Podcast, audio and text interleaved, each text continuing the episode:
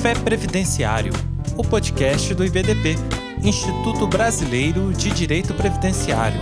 Apresentação: Adriano Maus.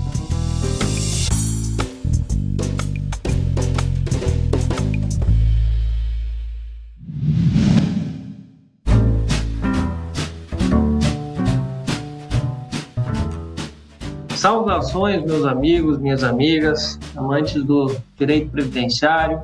Meu nome é Adriano Maus, eu sou advogado, militante em direito previdenciário aqui no Rio Grande do Sul e venho aqui trabalhar com vocês um tema que é bastante interessante, bastante importante, que eu, eu reputo bastante importante para a vida do previdenciarista, né? que é, afinal, o que é aposentadoria híbrida? é um tema relativamente novo, né? Que eu queria apresentar aqui para vocês. Mas antes, gostaria, obviamente, de agradecer muito o convite aí do IBDP, na pessoa da presidente Adriane Bramante, ao qual eu tenho muita estima, muita consideração, e, e falar que é sempre um prazer estar aqui conversando com todos né, dessa matéria que eu tanto amo, né, tanto adoro, que é o direito previdenciário. E que bom que eu posso aqui compartilhar um cafezinho é, bem, bem saboroso né, com todos e falando dessa, dessa matéria que é tão interessante, tão importante para as nossas vidas.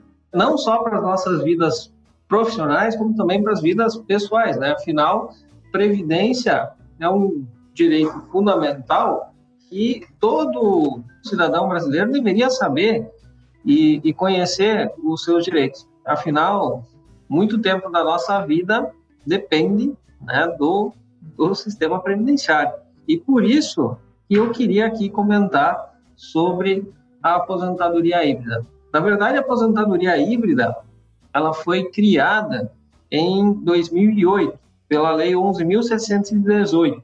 Ela alterou o artigo 48, parágrafo 2 da uh, Lei 8.213, que é a Lei de Benefícios Previdenciários, que criou essa nova, não, não daria para dizer uma nova modalidade, mas é uma nova forma de se aposentar uh, quando a pessoa tem mais idade, né? Quando a pessoa está com uma idade urbana, né? A idade de 60, antigamente era 60 anos de idade, agora é 62 para a mulher e 65 anos de idade para o homem.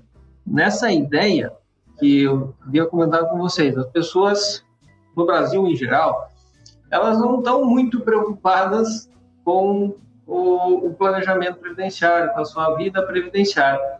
E muitas, muitas pessoas que começaram trabalhando no, meio rural é, e depois, na década de 70, 80, teve o, o, o êxodo rural, né, o, o grande período de êxodo rural no Brasil, elas acabaram perdendo essa vinculação com, com a lida campesina, com a lida agrícola, e foram para a cidade. Muitas dessas pessoas, elas ficaram no subemprego, ficaram trabalhando na informalidade, sem vínculo empregatício, ou às vezes até tinham uma empresa ou alguma, alguma atividade como autônomo, mas nunca pagaram INSS, né? nunca pagaram a contribuição previdenciária. E quando chegaram lá nos seus 65, 60 e poucos anos de idade, se viram com o seguinte problema. Elas, metade da vida foram trabalhadoras rurais, né? E a outra metade foram empregadas ou trabalhadoras urbanas. E pelo fato de muitas vezes estarem na informalidade, elas não conseguiram contribuir, não conseguiram ter os 15 anos ou 180 meses de contribuição para efeito de carência, que é um dos requisitos exigidos para a aposentadoria por idade urbana. Bom, nesse sentido, o que, que acontece? Muitas pessoas né, acabaram sem proteção previdenciária. Chegaram nessa, nesse momento da vida e não tem nenhuma proteção previdenciária. Pensando nisso, que o legislador, derivado da época, ele editou essa, essa regra, né, que foi teve essa publicação da Lei 11.718, em 2008, que abriu essa possibilidade em que você pode juntar períodos de atividade urbana com períodos de atividade rural. E para esse e a soma dessas desses períodos de contribuição, se alcançado o requisito mínimo da carência, da, do tempo de contribuição necessário, mais a idade, daí a idade urbana, né, fazem com que a pessoa tenha o direito a, a uma aposentadoria. E aí passa a ter direito a essa proteção previdenciária tão necessária, tão importante na vida do, do brasileiro, né? principalmente o brasileiro mais mais humilde, né? que realmente precisa da proteção do regime geral. Então, é uma alteração introduzida em 2008 na Lei 8.213, que até então ela só tinha a ideia, né, só tinha a, a opção da aposentadoria por idade urbana, contando com 15 anos de atividade urbana, né? ou a aposentadoria por idade rural, com 15 anos de atividade rural. Não poderia haver essa mistura das duas contribuições, das duas atividades. Bom, com essa nova regra, há essa possibilidade, então, em que as pessoas, então, que trabalhavam na lavoura e vieram ou, ou eram garimpeiros ou eram seringueiros, enfim, o, o segurado especial, né, para efeito da norma, né, eles poderiam então utilizar tempos, outros tempos urbanos para fechar o seu direito à aposentadoria. Bom, nesse sentido, o que aconteceu? Em 2008 também foi editado o decreto 6.722, que alterava o decreto 3.048, que dizia o seguinte, no seu artigo 51, parágrafo 2 os trabalhadores rurais de que trata o CAPT que não atendam os dispostos no parágrafo 1 desse mesmo artigo, que é, a, que é a questão da aposentadoria por idade urbana, mas que satisfaçam essas condições. Se for considerado o período de contribuição sobre outras categorias de, de segurado, farão jus ao benefício ao completarem 65 anos de idade se for homem ou 60 anos de idade se for mulher. E aí abriu-se uma discussão, uma discussão bastante forte, em que o INSS só considerava, só concedia o benefício, essa, esse tipo de aposentadoria, para aquele segurado que, no último período, último momento, quando tinha idade, quando ele alcançou a idade urbana, ele teria que estar trabalhando como segurado especial para usar o tempo anterior urbano que ele tivesse, para daí sim fechar os 180 meses de contribuição ou de carência. Bom, isso se criou, a partir daí se criou uma grande discussão, que obviamente foi parar no nosso Poder Judiciário. A discussão era: a lei realmente obrigava, para ser concedida essa aposentadoria, realmente obrigava o, o trabalhador a estar no meio rural como segurado especial no momento da, do requerimento da aposentadoria, no momento da, de completar a idade mínima, ou não? Estaria o decreto regulamentador de forma correta ou não? O entendimento que o INSS tinha era correto? Bom, após várias discussões, um, um, uma boa, um bom tempo de discussão judicial, se chegou ao denominador comum, que é o que foi julgado, inclusive, há pouco tempo o tema 1007 do STJ, que disse que o tempo final, o último período de atividade do trabalhador, pouco importa para a concessão dessa aposentadoria. A pessoa pode ser tanto trabalhadora rural quanto trabalhadora urbana, desde que tenha qualidade segurada no momento em que ele requer o benefício ou no momento que ele tinha a idade ou que alcançou a idade. Nesse sentido, após essa nova interpretação trazida pela, pelo Poder Judiciário, através do tema 1007, o novo decreto, nova alteração introduzida pelo decreto 10.410, no 3.048, trouxe, então, essa nova, essa nova interpretação. E agora o INSS já tem aplicado isso de forma tranquila dentro da administração pública. E aí o artigo 57 agora do decreto 3048 diz que, independentemente da, da época em que a pessoa trabalhou no meio rural, se ela tem tempo suficiente para alcançar os requisitos mínimos para a concessão dessa aposentadoria por idade, essa pessoa pode sim se aposentar na modalidade híbrida. Pode usar os tempos urbanos e rurais, tanto urbano antigo quanto urbano novo, como também tempo rural antigo quanto tempo rural mais recente, sem problema nenhum. Os únicos requisitos, então, são quais? Né?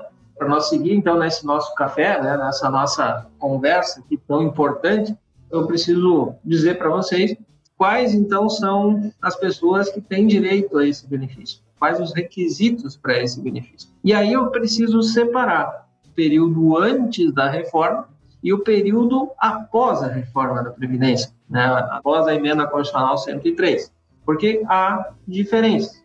Bom, antes da reforma da Previdência, o homem ele precisaria ter, então, a idade urbana, ou seja, 65 anos de idade e 180 meses de carência. Né? Já para a mulher, a mulher precisa ter 60 anos de idade e 180 meses de carência. A carência em si não muda. E aí eu, eu vou para o segundo período, né, que é após a reforma. Após a emenda 103, o que, que o INSS entende que é necessário para a concessão desse benefício? A idade do homem não muda, continua sendo 65 anos de idade. Mas o tempo de contribuição, tempo necessário para a concessão do benefício, passa a ser de 20 anos de contribuição. E aí o conceito muda, inclusive. Antes eram 180 meses de carência, agora seriam 20 anos de contribuição. E aí os conceitos são diferentes. Tempo de contribuição e tempo de carência não são a mesma coisa. Qual a diferença, então? Né, você pode, pode se perguntar. Bom, eu costumo dizer né, que o tempo de contribuição é um conjunto mais amplo de tempos previdenciários, tempos de, de, de atividade que podem ser usados para benefícios previdenciários. Porque aí entra qualquer tempo de serviço que houve, em que houve contribuições, sejam elas presumidas, como é o caso do empregado, sejam elas efetivamente pagas, como é o caso do contribuinte individual, por exemplo. Então, se eu tenho um caso de um período de atividade como empregado, essa, essa atividade ela é sempre considerada para efeito de tempo de contribuição. Já se eu tenho um tempo de atividade de contribuinte individual, se esse período de atividade como contribuinte individual não foi pago ou foi pago em atraso, esse tempo não conta como tempo de carência, porque não foi pago em dia, mas conta como tempo de contribuição. Então, é um conjunto mais amplo de, de tempos que podem ser utilizados para efeitos previdenciários. Então, é uma, é uma situação interessante. Né? Há essa mudança na ideia, o conceito trazido pelo decreto 3048, né? o novo decreto, né? alterado pelo 10.410, que muda a ideia. Antes, o INSS entendia que havia a necessidade de comprovação de carência para aposentadoria por idade. Agora, a ideia seria tempo de contribuição. Tá? Então, o homem ele precisa, então, de 20 anos de tempo de contribuição para alcançar o direito à aposentadoria. E, no caso da aposentadoria híbrida, o tempo de contribuição pode ser mesclado. Por isso que a gente chama a aposentadoria híbrida também de mista, né? porque ela pode ser mesclado entre, por exemplo, 10 anos de tempo como trabalhador rural e os outros 10 anos como tempo de atividade urbana. Já a mulher, ela precisa ter, segundo a nova regra uh, estabelecida pela, pela emenda constitucional 103, 62 anos de idade. E essa idade, então, ela vai ser efetivada realmente, né, vai chegar a esse 62, esse patamar de 62 anos de idade, em 2023, porque nós estamos em uma fase transitória da regra constitucional. Começa em 2019 com 60 anos, em 2020 passa para 60 anos e meio, em 2021 agora nós já estamos em 61, no ano que vem, 2022, nós vamos estar com 61 anos e meio e em 2023 com 62. E a partir dali não se muda mais a idade, pelo menos por enquanto, né? Então a mulher precisa ter regra geral, 62 anos de idade e 15 anos de contribuição. Tempo de contribuição, não tempo de carência. E aí você me pergunta assim, mas se a pessoa tem 14 anos, 11 meses e 29 dias, numa situação como essa, como o tempo da carência normalmente ele não é computado em meses, tendo uma contribuição apenas né, naquele mês, ele conta uh, como um mês inteiro, ele poderia ter os 180 meses numa situação como essa, mas o INSS vai indeferir o benefício alegando que não tem, que a pessoa não tem tempo de contribuição, não tem os 15 anos de tempo de contribuição. Eu já tive alguns casos aqui no escritório que realmente aconteceram isso, né? A pessoa, a pessoa tinha 180 meses de carência, né? Porque aquelas pessoas que muitas vezes começavam o emprego num, num mês, encerrava no outro mês, enfim, e aí períodos curtos, né, de, de atividade, sempre com várias quebras. E aí, para efeito de carência, a pessoa tinha lá os 180 meses. Mas se fosse contar data a data todos os períodos de contribuição que ela tinha, ela não chegaria aos 15 anos. E aí o INSS acaba indeferindo, está, né, indeferindo os, os benefícios com essa característica. Antes da emenda 103, esse benefício iria ser concedido. Então é uma diferença bastante importante nessa nessa nossa viagem aqui, né, por esse por esse benefício. Então essas são as características básicas, né, os requisitos básicos para a concessão dessa aposentadoria híbrida.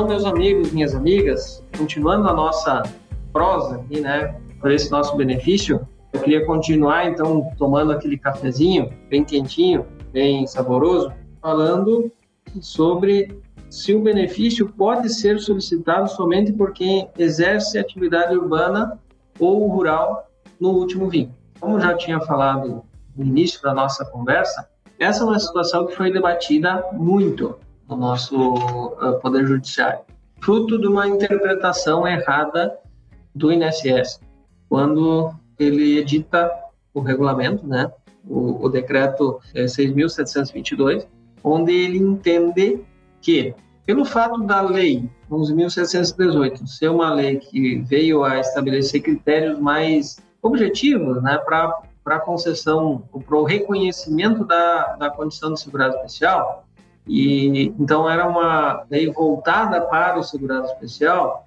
Ele entendeu ao ler, né, ao fazer a interpretação do parágrafo 2 do artigo 48 da nova lei, esse benefício deveria ser concedido apenas e exclusivamente para quem era segurado especial no momento do requerimento do benefício ou no momento em que ele completa então essa idade urbana. Depois de muita discussão, se observou que efetivamente não havia esses pré-requisitos estabelecidos na lei. E por conta disso, o decreto estaria, ou a interpretação que o INSS fazia, inclusive a discussão que o próprio decreto não, não fazia essa, essa menção, que a interpretação dada pelo INSS estaria equivocada.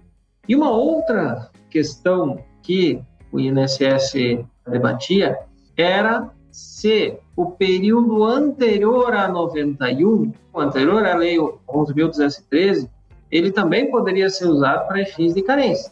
Bom, depois de, de muita discussão no, Poder Judiciário, se, também se pacificou o entendimento, através do STJ, de que, mesmo nos tempos anteriores à Lei 8.213, né, e anteriores à reforma da Previdência também, eles podem sim ser utilizados como tempo de contribuição para fins de concessão desse benefício.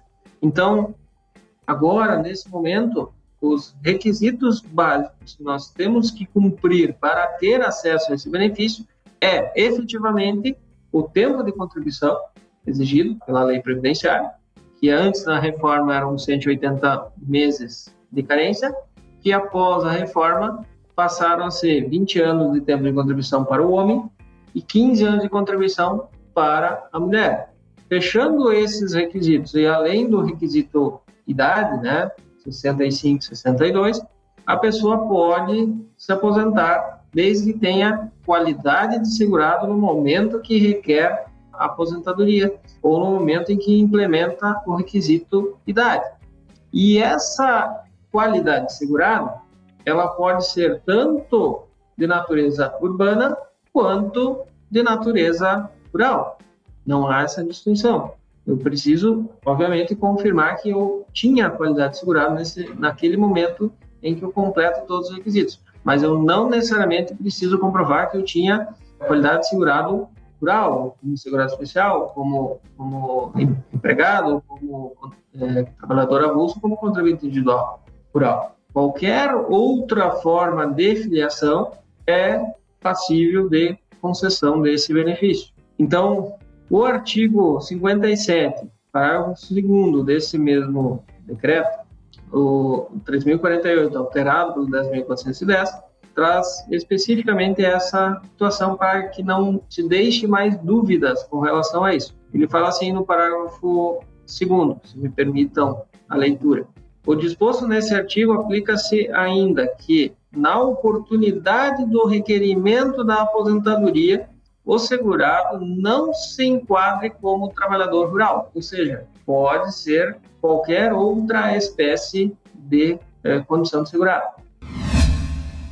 Seguindo então a nossa viagem então por esse mundo mágico da aposentadoria híbrida, eu queria também falar um pouco sobre o valor, a RMI, a renda mensal inicial, que eu vou conceder, né, que o INSS vai conceder para esse benefício. Bom, o mesmo artigo 57 do decreto 3048, no parágrafo 1 ele fala que a renda mensal inicial da aposentadoria, ela será calculada na forma do artigo 53, né?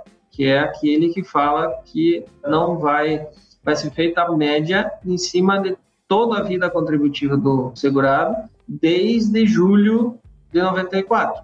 Então, tudo que o segurado tiver de contribuições nesse período, de julho de 94 até a data do requerimento, obviamente, se foi requerido após a reforma da Previdência, ele vai ser concedido, né, vai ser utilizado para fins de cálculo de benefício, levando em conta que se nesse período houver períodos de atividade como segurado especial, esse período de segurado especial vai ser considerado como salário mínimo.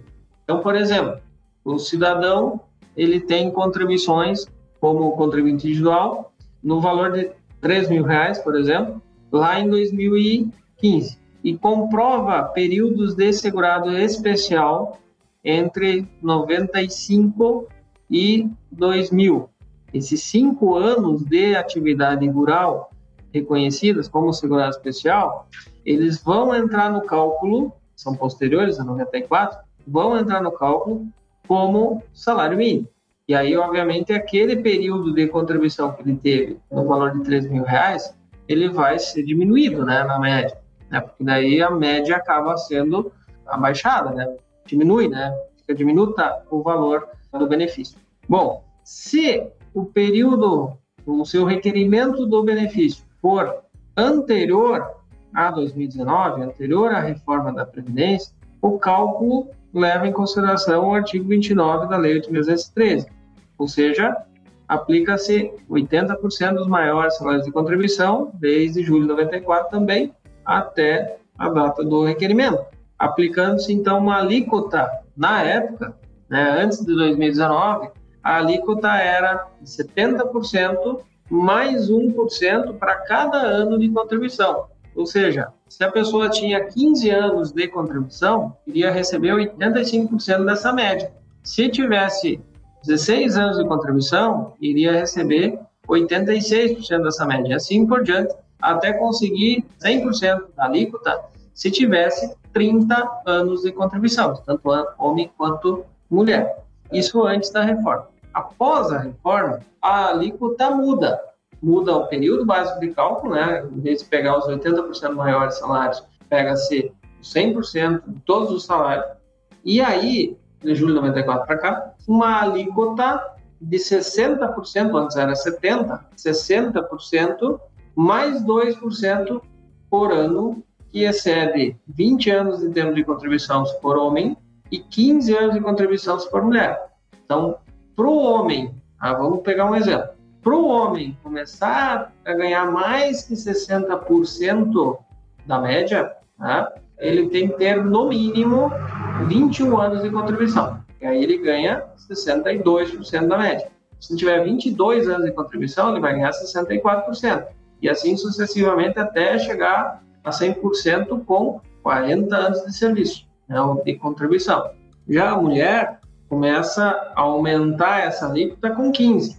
Então, se ela tiver 16 anos de contribuição, ela vai poder se aposentar aí com 62% na média, 64 com 17, assim sucessivamente até chegar a 100% com 35 anos de contribuição.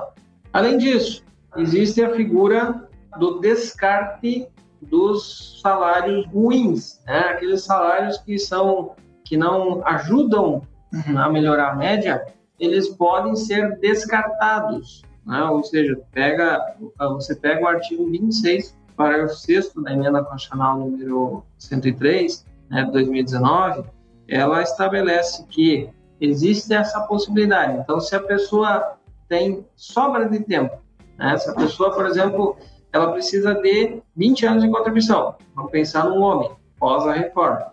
Se a pessoa tem 21 anos de contribuição, esse um ano a mais é uma sobra, digamos assim, de tempo, que se ele retirar o tempo, esse um ano, seu tempo, ainda ele continua com direito ao benefício. E, matematicamente, se eu tirar esse tempo, o valor do benefício aumenta, né, a base contributiva aumenta, e daí você elimina pior, os salários ruins, aí eu posso aplicar esse dispositivo né, da emenda constitucional 103 e fazer com que o tempo seja descartado, assim como os valores também serão descartados, e por conta disso o valor vai aumentar. Logicamente que a alíquota nesse caso não é dos 62, e sim volta aos 60, porque na prática ele vai ter apenas 20 anos de contribuição. Então é uma possibilidade trazida pela aposentadoria, não só na híbrida, né, mas qualquer aposentadoria, tanto a por tempo de serviço quanto a por idade normal. São possibilidades trazidas pela emenda constitucional 103 que o INSS tem aplicado, mas o bem tem, tem aplicado, só logicamente ele tem que ficar de olho nas cartas de concessão.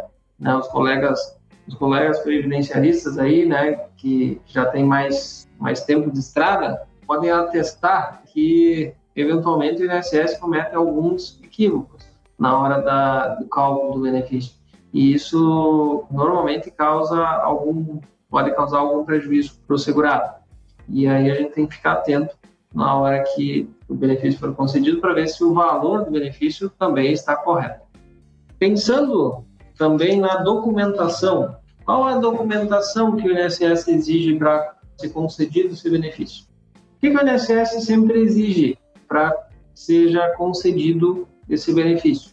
Bom, primeiro nós temos que resolver a questão dos vínculos urbanos, as atividades urbanas dessa pessoa. Então, necessariamente, né, se a pessoa teve carteira assinada como empregado, eu preciso apresentar carteira de trabalho. Eu preciso apresentar os carnês de contribuição, se eventualmente esses carnês de contribuição não estão informados de forma correta no Cadastro Nacional de Informações Sociais. Isso é uma providência que você precisa tomar sempre, de preferência. Né? Sempre quando você vai encaminhar um benefício, uma das primeiras providências que você vai ter que fazer é avaliar se o Cadastro Nacional de Informações Sociais, o CNIS, ele está correto. Ele não, não tenha nenhuma rasura, não tenha nenhuma lacuna, uma falta de informação, uma falta de um vínculo, a falta de data fim em algum outro período, algum registro de extemporaneidade, isso você vai ter que analisar, você vai ter que olhar. É importantíssimo que você olhe essas informações. Depois, verificar essas questões, aí você pode analisar, inclusive, se você precisa juntar, por exemplo, a carteira de trabalho e os carnês de contribuição. Porque se o, cadastro está todo ele atualizado, com todas as informações, com todos os vínculos, com todos os salários, você nem precisaria juntar, de regra, a carteira de trabalho e os carnês. Então, o mais importante aqui, falando em aposentadoria híbrida, é realmente comprovar, demonstrar que a pessoa trabalha como segurado especial ou como contribuinte individual, como boia fria, como trabalhador avulso rural, como extrativista vegetal e assim por diante. Né? São as várias situações que podem dar direito a um benefício dessa natureza. Bom, nesse sentido, como que eu faço para demonstrar essa condição, principalmente a condição de segurado especial? Seja ela como pescador, seja ela como trabalhador rural, seja ela como extrativista vegetal. Você precisa apresentar uma autodeclaração. Essa autodeclaração é uma declaração feita pelo próprio segurado, pelo próprio cliente, no sentido de demonstrar que efetivamente ele cumpre todos os requisitos estabelecidos na lei para ser um segurado especial. Né? Por exemplo, se você pega um, um, um trabalhador rural proprietário de terra, se ele trabalha em pequena propriedade rural, sem empregados, sem a utilização de, de mão de obra habitual, se ele não tem nenhuma renda que não seja proveniente de outras fontes que não lá da agricultura. Então, esses requisitos vão ser solicitados e vão ser declarados pelo próprio segurado nessa autodeclaração. Essa autodeclaração, ela precisa ser corroborada confirmada e ratificada por um servidor do INSS. Esse servidor do INSS vai ratificar essa autodeclaração mediante duas possibilidades. A primeira delas é analisando as informações do banco de dados que o próprio INSS tem à disposição. Ele vai avaliar, por exemplo, a, a declaração de aptidão do PRONAF, vai avaliar se tem alguma informação sobre, do Ministério da Pesca, enfim, vai avaliar o banco de dados do INSS posto à disposição do INSS para verificar se tem alguma informação. Se tiver, e essa informação fecha, bate com a informação que veio da autodeclaração, o INSS pode ratificar essa autodeclaração eh, sem nenhum outro documento, com base nesse regulamento estabelecido pelo ofício circular número 46 de 2019. Se a pessoa não tem essas informações no sistema, no banco de dados do INSS, e isso é o que normalmente acontece, aí eu preciso trazer provas documentais que formam indícios razoáveis do exercício dessa atividade. E aí, a instrução normativa número 77 de 2015, embora ela ainda já esteja bastante desatualizada, né, em função das novas regras da, da Previdência, ela ainda tem validade para demonstrar a comprovação da atividade rural nessas situações. Se você observar, por exemplo, o artigo 54 e o artigo 47 dessa instrução normativa, você vai poder observar que lá existe um rol bastante grande de documentos que podem ser utilizados como prova ou como indício de prova para o reconhecimento dessa atividade rural. Então, lá tem a nota fiscal do produtor rural, tem certidões de nascimento que diga que a pessoa é agricultora, certidão de casamento, eh, escrituras, certificado do INCRA e assim por diante. Tem várias situações, vários documentos que podem ser utilizados para ratificar esse tipo de aposentadoria. Tá? Então, vale a pena dar uma olhada, dar uma lida nos artigos 47 e 54 da Instrução Normativa número 77. Eu sempre falo que é a Bíblia do servidor do INSS. O INSS ele, ele usa muito o decreto e usa muito a instrução normativa. E principalmente a instrução normativa é um livro de cabeceira do servidor. E por isso né, que é importante também que o advogado, enfim, o profissional da área do direito previdenciário se valha dessas informações também. Elas são muito importantes para a comprovação dessa, dessas atividades. E uma outra questão que, que salta aos olhos é, se eu tenho uma aposentadoria urbana, uma aposentadoria por tempo de serviço, por exemplo, e quero utilizar tempo rural após 11 de 91, esse período de atividade rural ele precisa ser indenizado.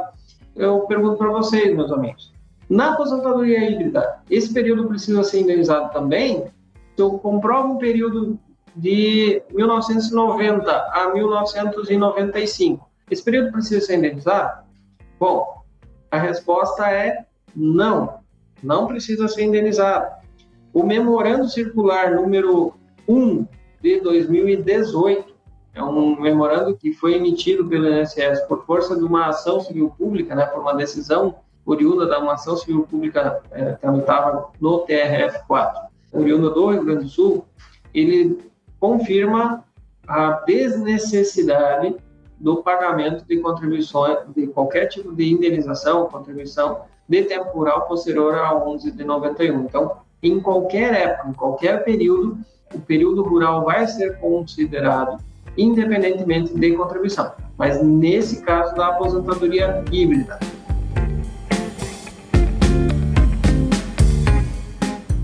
Então, meus amigos, para nós finalizar esse nosso café, eu queria apresentar esse último tópico que fala se a aposentadoria híbrida ela vale a pena ou não. Bom, o que eu tenho para dizer é o seguinte, pessoal. Em geral, esse tipo de aposentadoria vale a pena sim, porque você consegue necessariamente melhorar ou antecipar muitas vezes o, direito a uma aposentadoria por idade que essa pessoa teria, né, se fosse urbana, só mais adiante. E aí você pegando o tempo rural, você consegue antecipar esse, essa concessão desse benefício. Além disso, com mais tempo de contribuição, você consegue melhorar o valor do benefício. Então, muitas vezes, também depende muito do caso a caso, mas normalmente a concessão da aposentadoria híbrida é mais vantajosa né, para o segurado do que a aposentadoria comum, né, a aposentadoria urbana normal. Esses, na verdade, são os meus últimos últimas ideias com relação a, a esse tipo de benefício. Eu queria novamente agradecer imensamente ao IBDP, né, ao Instituto Brasileiro de Direito pelo convite. Espero que esse cafezinho tenha sido muito proveitoso e saboroso para todos que participaram. Espero que possam nos ajudar a espraiar cada vez mais o conhecimento previdenciário para toda a população brasileira, porque muitas pessoas realmente não conhecem o direito que têm e não conhecem a possibilidade de concessão de benefício previdenciário. Né? Já estão lá acomodadas sem saber o que fazer né? e muitas vezes elas têm direito a esses benefícios. Afinal, é um benefício novo, relativamente novo, foi criado em 2008, e muitas pessoas acabam não conhecendo esses direitos que têm. Então, meus amigos, minhas amigas, ouvintes aqui do Café Previdenciário, BDP. Queria deixar um forte abraço a todos, é, muito fraterno, muito emocionado nesse momento, porque nós estamos vivendo um momento de retomada, um momento de, de uma nova perspectiva, de um novo, novo mundo, dá para se dizer assim, né? E que bom que estamos todos aí vivos, com saúde e com muita fé em Deus, nós vamos continuar dessa forma e espero encontrar todos vocês aí numa próxima oportunidade para dar esse abraço e tomar esse café pessoalmente. Abraço a todos e um bom início de ano, boas festas e que Deus nos acompanhe. Abraço.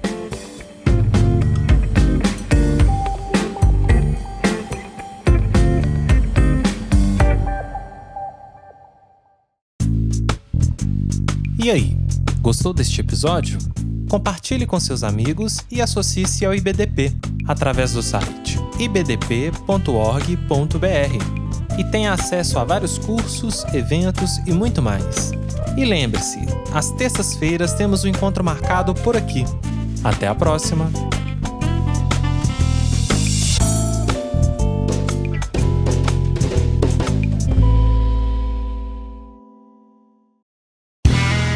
Este podcast foi editado por Play Áudios.